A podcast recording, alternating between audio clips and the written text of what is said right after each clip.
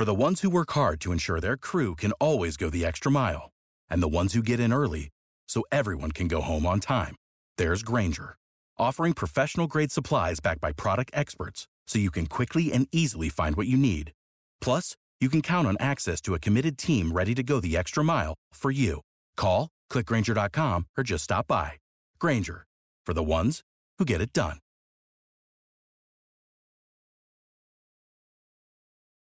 Hey there, my name's Michael Lamonato, and this is qualifying at the 2023 Canadian Grand Prix on Pit Pass F1.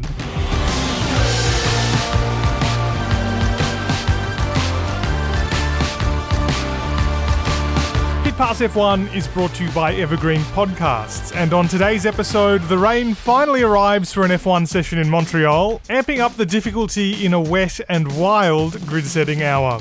The challenge of the changing track conditions caught out several teams and drivers. Ferrari fumbled Charles Leclerc's runs, leaving him 11th fastest, while Carlos Sainz was penalised for blocking Pierre Gasly as all the drivers tried to time their laps for when the track was fastest. But others got it spectacularly right. Alex Albon was the outright fastest man of the day with a lap in almost dry conditions in Q2, and Nico Hulkenberg qualified second in Q3, before a penalty, of course, stripped him of the position.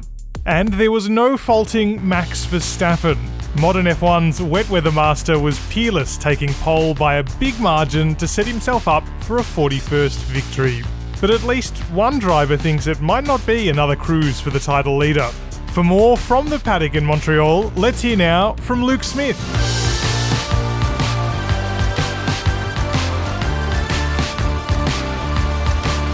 Hello again from Montreal. I'm Luke Smith, senior Formula One writer for The Athletic, coming to you after yet another topsy turvy day at the Canadian Grand Prix. It may have all ended in a very familiar result with Max Verstappen scoring pole position for Red Bull Racing, but it was a far from familiar qualifying session. Red flags, spins, and a classic long wait for penalty verdicts made for a strange old day. But anyway, here's everything you need to know from Montreal. It was a fifth pole position in eight races for Max Verstappen in 2023, this time taken by a mammoth margin of 1.2 seconds. But that does not get close to describing just what a tricky session it was out there for all of the drivers, Max included. A drying track through Q1 meant that by the time Q2 started, it was possible to make the switch to slicks, only for that to then quickly change and mean by the start of Q3, with the rain growing harder, intermediates were the only way to go. As Verstappen does so often, he was in the right place at the right time, getting at the head of the pit lane for when the session went green so he could get the best of the track conditions. Verstappen survived a few sketchy moments where he tested the limits of adhesion around the damn track to put it on provisional pole, two tenths clear of Fernando Alonso, who challenged him right the way through Q1. Verstappen's track position meant he was one of just two drivers to get flying laps in before a red flag was shown for Oscar Piastri's crash. Verstappen improved by 1.2 seconds, and that would be enough to give him a comfortable pole position. The growing intensity of the rain once the session resumed following the red flag had drivers all out there calling for wet tyres, meaning there were no improvements on the times they set on intermediates. It meant Verstappen was hopping out of his car early and celebrating with the team as the clock ticked down. When the timer finally hit zero, Verstappen was stood in the pit lane waving at the fans in the grandstand.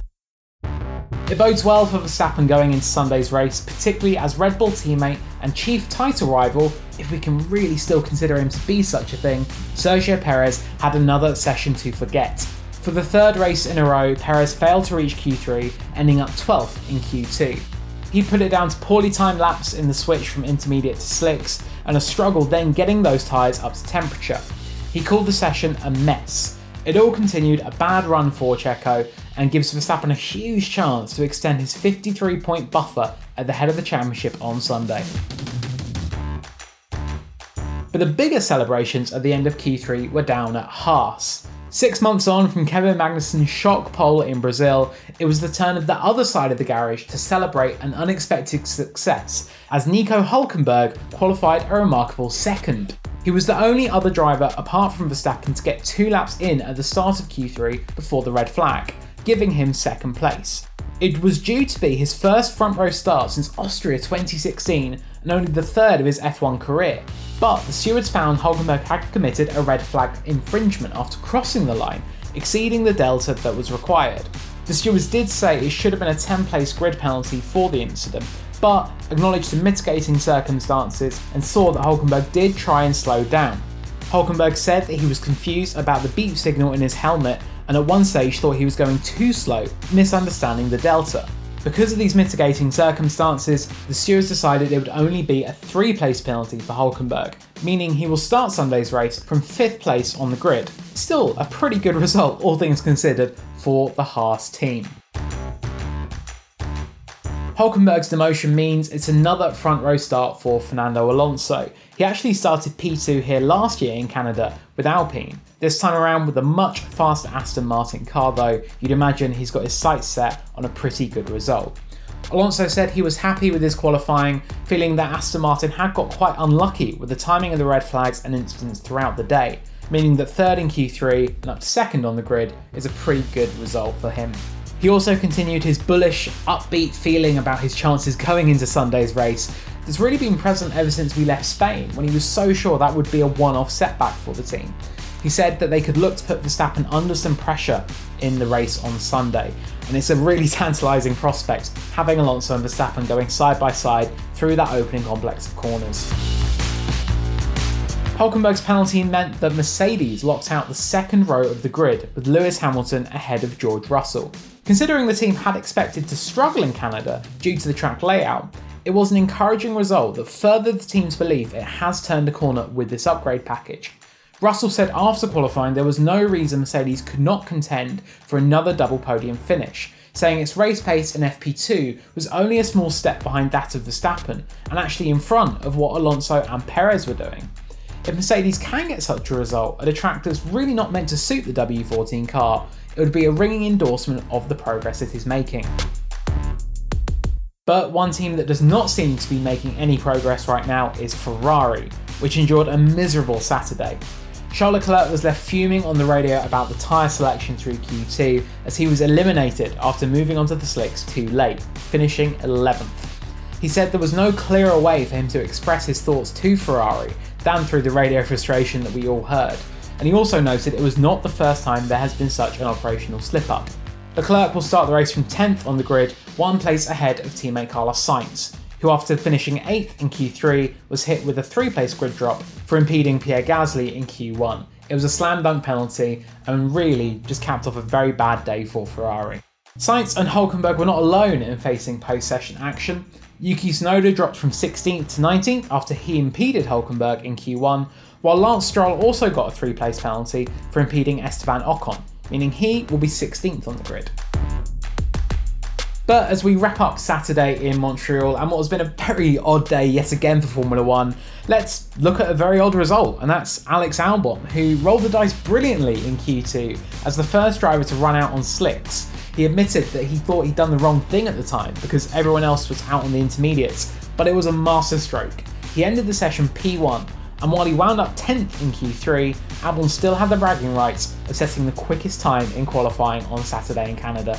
Well, it's been a very strange day to continue a very strange weekend in Montreal. It's all set up for a really exciting race on Sunday, though. Max Verstappen on pole position again, but if we know anything about the Canadian Grand Prix, it's that nothing is ever straightforward. I'll be back tomorrow recapping Sunday's race on Pit Pass F1. I will see you then.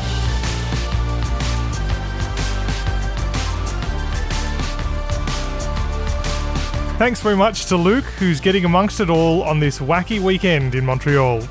Make sure you don't miss an update from the Canadian Grand Prix paddock by subscribing to Pit Pass F1 wherever you get your favourite podcasts, and you can visit us at pitpassmotorsports.com. You can also keep up to date with goings on between episodes by following Luke on social media. Just check the links in the show description. My name's Michael Lamonato. Pit Pass F1 is an evergreen podcast.